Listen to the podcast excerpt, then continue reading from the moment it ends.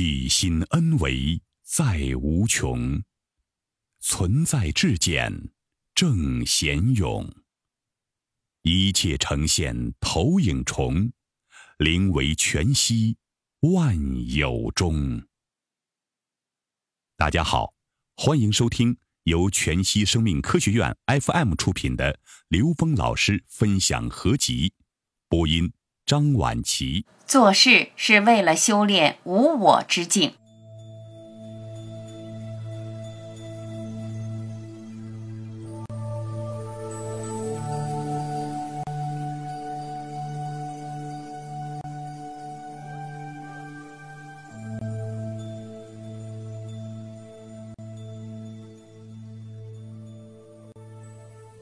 一，为什么要做事？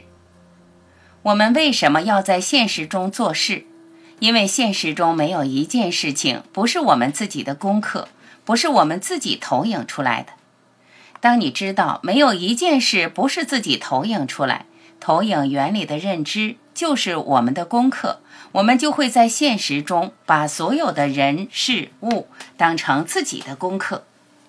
一个人不做事，他一辈子完成自己功课的机会很少。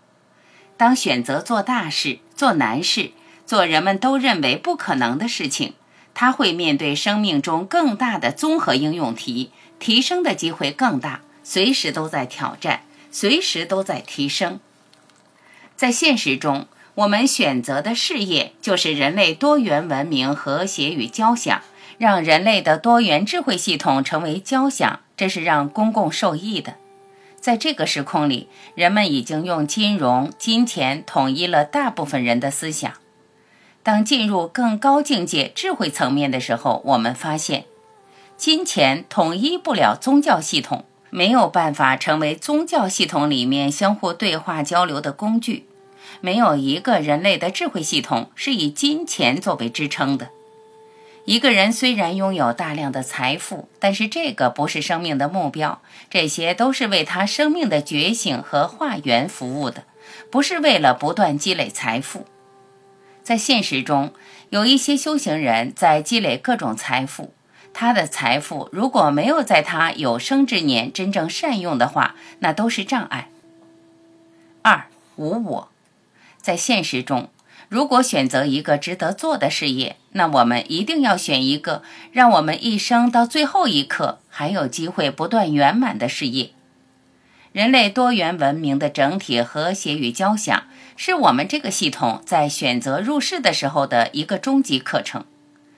当年我们提到这个概念的时候，大家觉得你那是妄想，包括很多修行到一定境界的人都觉得我们不敢像你这样想问题。但是你仔细想想，这个事情，你走到生命的最后一刻，它都有继续提升的空间。在入世的时候，每个人选择的题目因人而异，每个人都可以去选择在大愿引领下自己在这个时空里面的事业。彻底觉醒是我们的天命，然后选择我们在这个时空的使命和担当，在这个使命和担当里面去选择事业。从上往下建构的逻辑结构是不会受欲望支配的，也不会受狭隘的小我意识左右。这个时候，你所体现的就是无我。